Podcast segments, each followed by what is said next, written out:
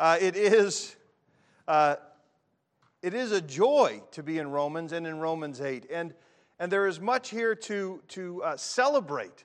Uh, it is a weighty passage. We're getting into some very weighty matters to be sure, but there should be a joy. And I, and I start that idea with a joke is that there are ways in which the humor and richness of God is fundamental to our ability to bear the weightiness and to know what it is to have a God who loves and delights in us.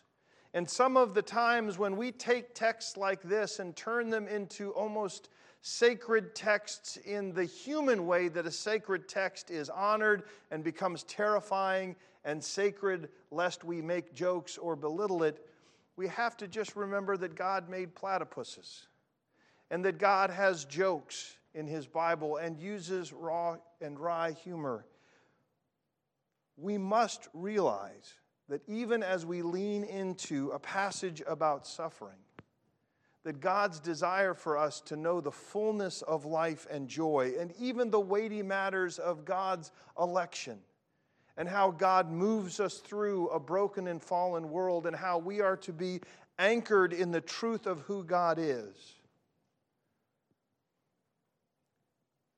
That piety should never remove from us the great delight and joy, the weeping and the rejoicing that comes as we follow Christ.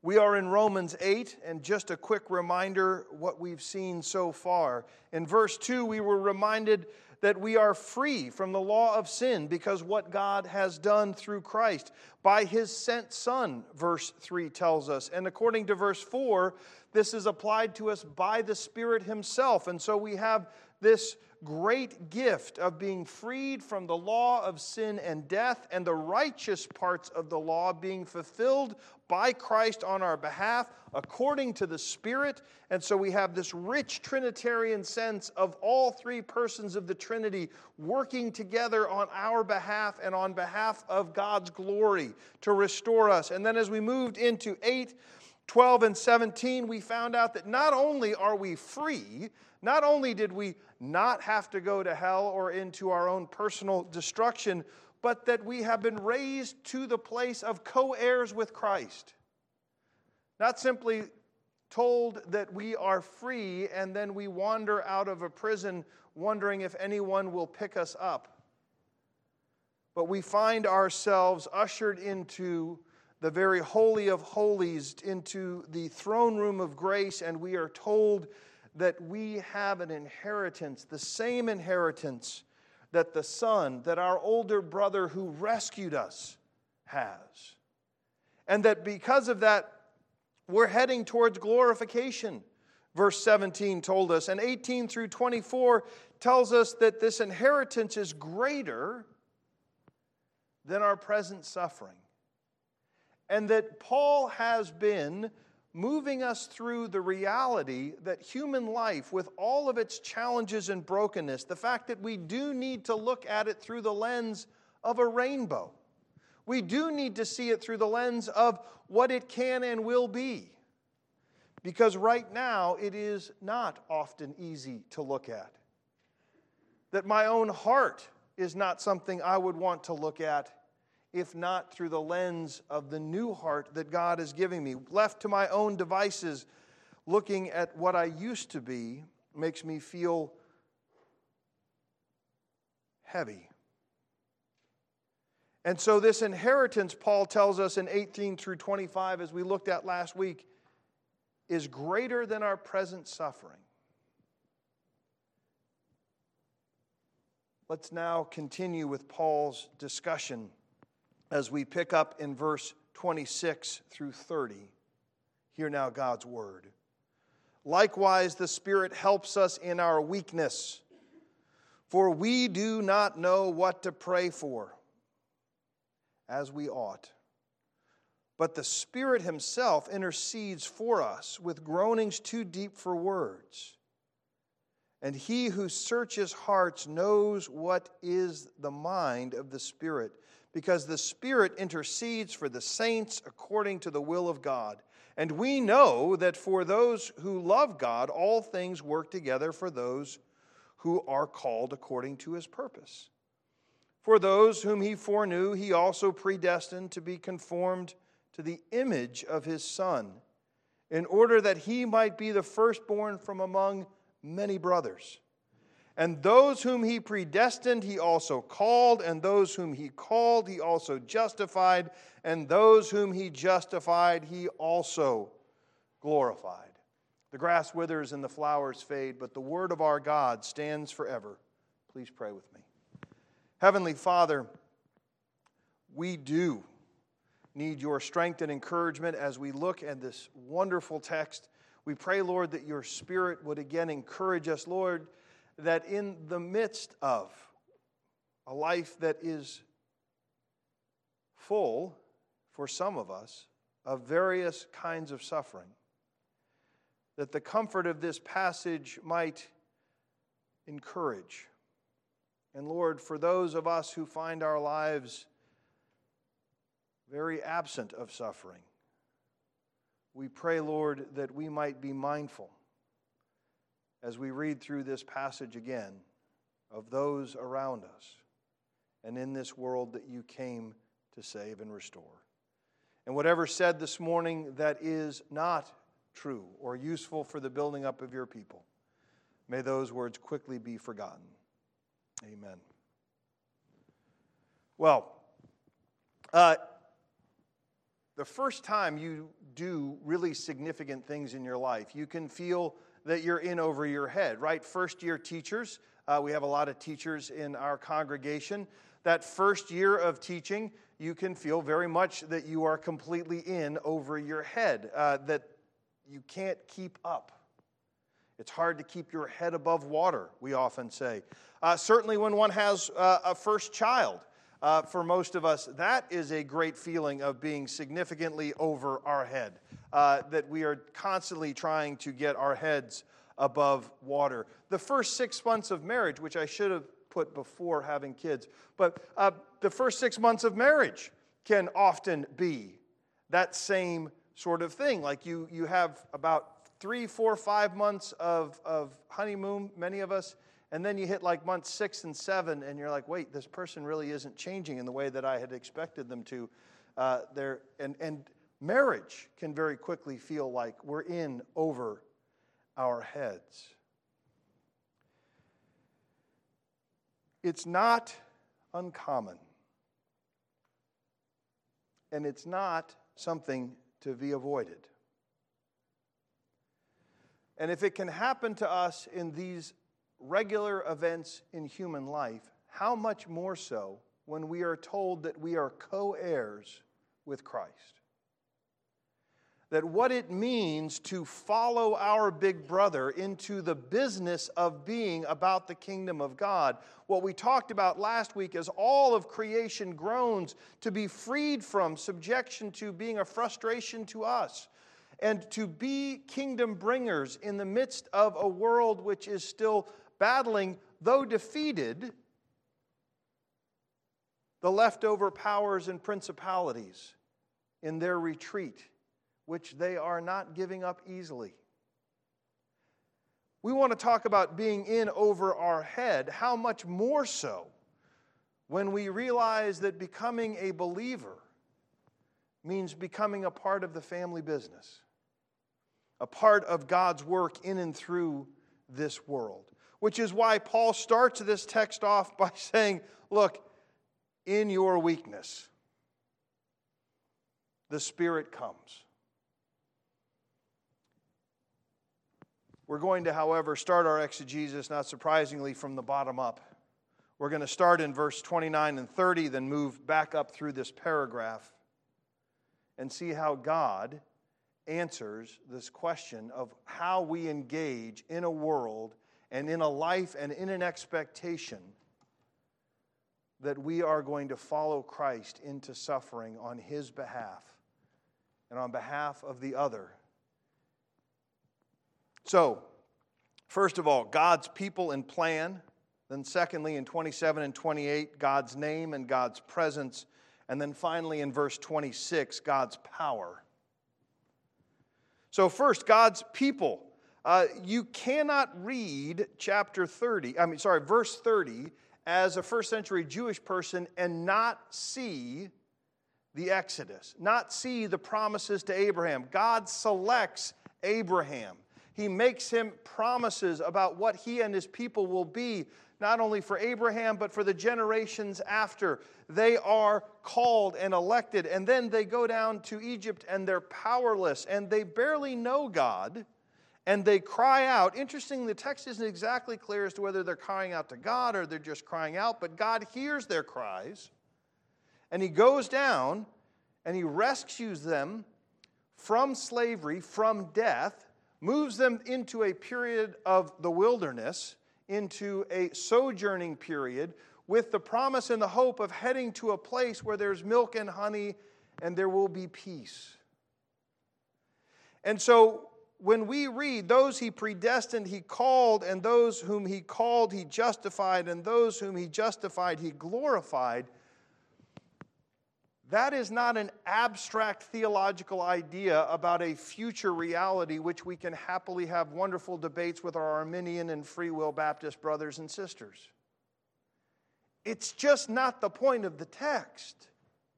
The point of the text is in the midst of your suffering, in the midst of your slavery, know that God has chosen and will redeem. And those he redeems, he will justify before him because they're in sin and death. They need to be justified.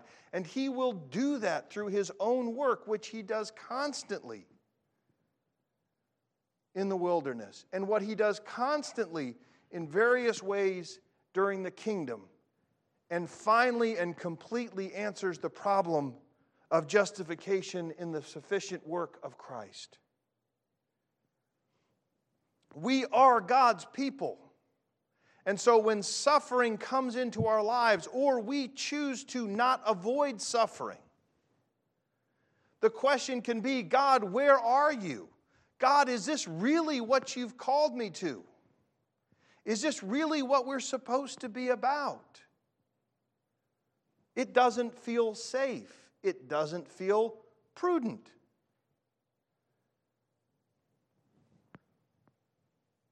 But God has a plan.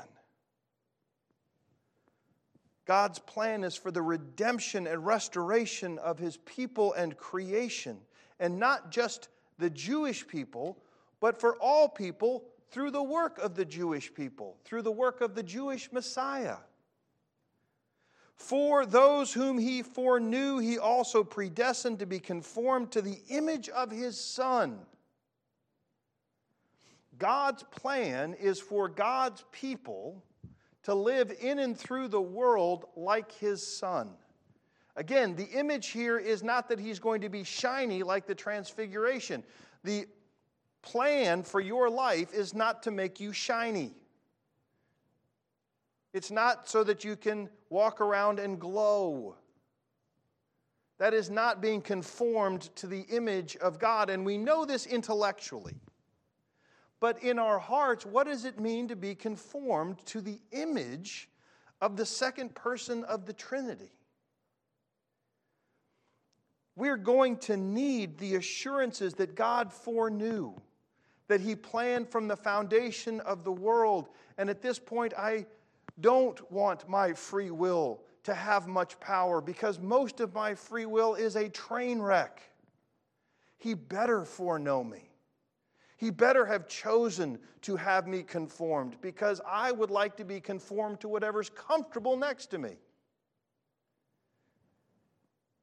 He'd better be sovereign because I won't follow him into suffering. I won't follow him into a world in which my life is defined by love of the other, not love of the self. To be conformed to the image of Christ is to find that because the Father loves me perfectly, I can love those who don't love me back. You've been told that you're co heirs with Christ, that the Father loves you the way He loves the Son. Therefore, our identity is already predestined, already secured, already in the firstborn among many brothers. So we are God's people. To understand the richness of 29 and 30 and to make sure they don't end up a disembodied theological argument, you must put them back into the first five books of the Bible. Read what it means for God's people to be foreknown and predestined, to be conformed to the image of their Redeemer through the crucible of the wilderness, through the challenges of taking the land and what it meant, and all of the warnings that were given to them. Be careful when you enter into a land flowing with milk and honey, that you do not forget me.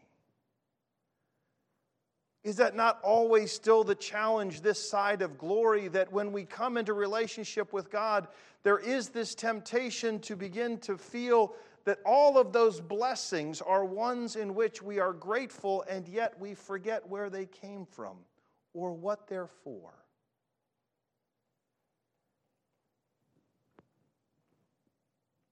And so we move from the assurance of God's uh, being God's people and God having a plan into verses 27 and uh, 28.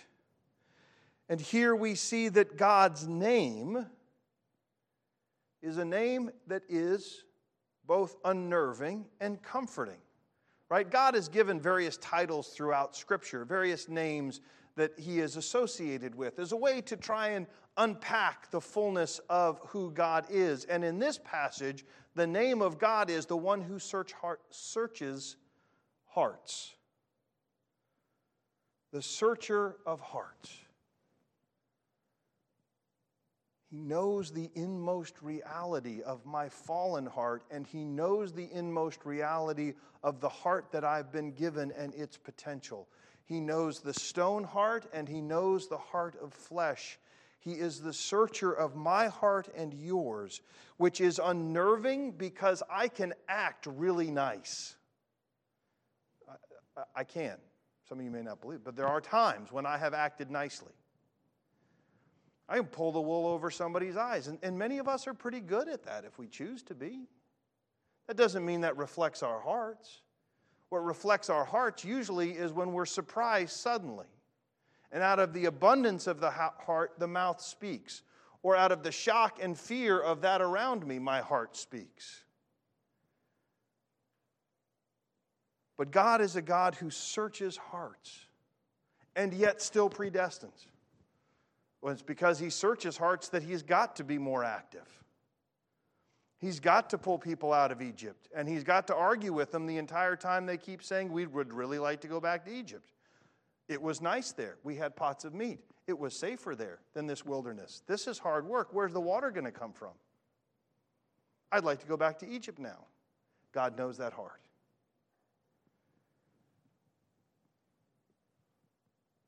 But God does not leave us alone. God is present. So we have a God whose name searches our hearts, but he also knows the heart of Jesus. And he knows what Paul knows, which is as we grow into that heart, we do love our neighbor as ourselves. We do worship God. We do delight in our own weakness and failure because God's glory is shown in ever greater degrees. We can begin to understand, and God wants that heart to grow in us. But in the meantime, in this already and not yet, that heart needs encouragement and strength, and it needs one advocating for it. And so we are told here in verse 28 that we know that those who love, uh, no, not, not the 28 yet. Sorry, we'll get there in a second.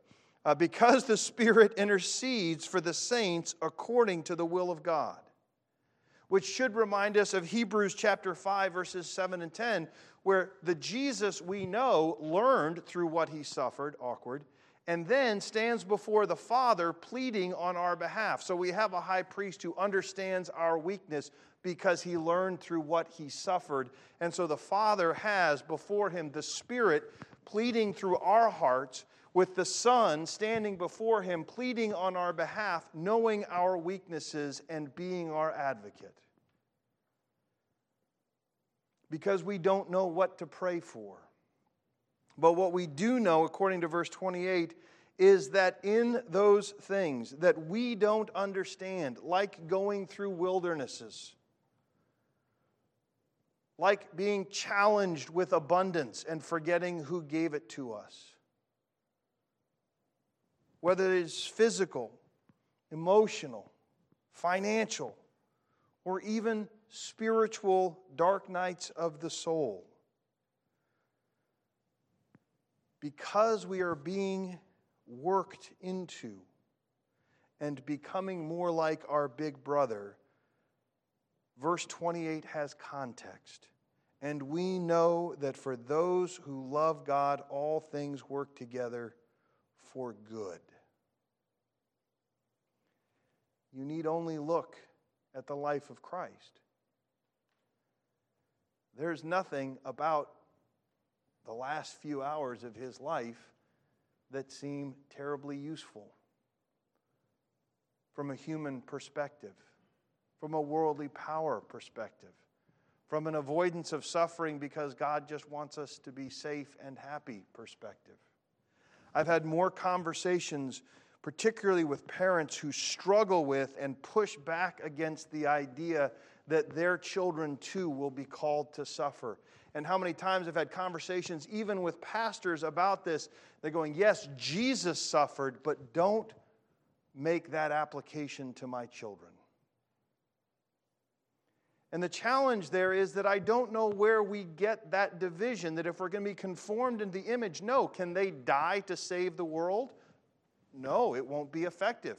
Hence the reason Isaac didn't die on an altar but the notion that as we raise our families and as we encourage the community of faith, that one of our chief goals should be the avoidance of suffering in our lives or our children's lives, it's going to make it really hard to understand how verse 28 is anything more than a platitude because we're spending most of our life trying to avoid the very crucible by which we are conformed into the image of our big brother. And if Jesus learned through what he suffered, why on earth do I think that myself or my children or my loved ones or friends are going to be formed into the image of Christ in the absence of or in the vigorous pursuit of the avoidance of suffering?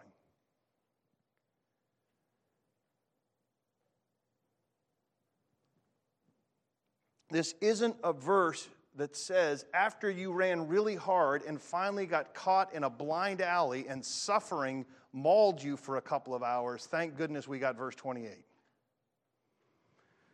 In the absence of any ability to avoid suffering, thank goodness we have verse 28. I don't think that's Paul's purpose. Certainly, it's not the way Paul lived. And certainly, it's not the way Jesus lived. And how many of our decisions then personally and as families and as cultures end up being ones where difficult issues of division and hurt and betrayal are avoided because inherently we know that to do so is going to entail suffering. Suffering that I may be able to avoid if I can put it off till tomorrow.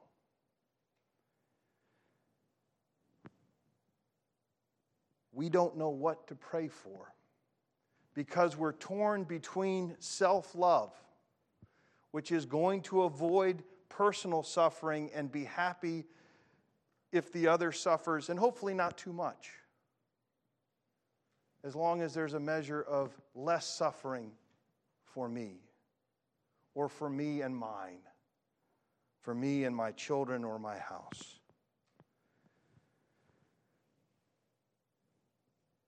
Well, I'm not strong enough to do that. I would like to spend most of my life avoiding suffering, particularly uh, as I get older. But verse 26 tells us that this, the name and the presence of God is not all we have. We have the power of God. Likewise, the Spirit helps us in our weaknesses, for we do not know what to pray for as we ought, but the Spirit Himself intercedes for us with groanings too deep for words. We've already started to touch on the power of this verse, but the reality is that God's power speaks into us in the middle of our weaknesses to see His plan as distinct from ours See, the greatest weakness I have is that I confuse my plans with God's plans, and therefore my prayers get out of alignment. My ability to lean in and go through suffering uh, is reduced because most of my plans involve very little suffering for me. And therefore, it makes it harder for me to see His plan, which may or may not have days when I am at great peace and joy, and other days when I choose to come alongside and enter into the pain of another. You see, it's, it's not that verse in chapter 8 isn't about what happens when I get cancer or a loved one gets cancer or someone dies of COVID, which all of those things are right and true. But Jesus came and not only healed the sick, but spent time with and identified with the other. It is the power of chapter 8 to tell us that we are on a journey to restore the kingdom of God, which is no less than the end of disease and suffering and cancer in our lives, but it is the cancer of our hearts and in societies and in our actions that bring every bit as much decay as the illnesses that ravage our bodies. The, ra- the cancers that eat at the body of Christ are no less in need of being addressed than the cancers and illnesses that eat away at our flesh. And we often don't know what to pray. Because why would we? Without being conformed into the image of Christ Himself, following and knowing the love of our Father. We'll end with this. Uh, in the midst of a storm, Jesus bids Peter to come out. That water is over his head. But that's not an issue. That's not Peter's problem. The depth of the water is not Peter's problem. Peter's problem is whether or not he can keep his eyes on Jesus as the waves are large all around him. The question is never whether you and I, brothers and sisters, can navigate a life where the waters are not over our head. The question is whether or not we keep our eyes on the one who allows us to walk over the waters and to not be swept under by them. It's true that Peter at least got out of the boat, and the 11 of us, and I would have been the one going, Peter, I don't know if you should do that, weren't even willing to step out of the boat. Because at least that had wood and I could stand on it, and there was no chance, at least in the short term, of getting in over my head. Most of us are like the 11. A couple of us wish we could be like Peter. All of us know that they were sinking without Jesus. And the point wasn't that they should have stayed on the land. The point wasn't that they shouldn't have gotten into the boat. The point was that when Jesus walks with them and leads them through the storm, if they keep their eyes on Him, they will find, as you and I will find, that we are predestined not to drown, that He foreknew the path that He would lead us through, and that having led us through and walking on the water of the difficulties of life that do not drown us, but become the very baptisms that wash us clean of our fears and our sin, that we are not just justified in following Him but that we are glorified. That that's what glory looks like.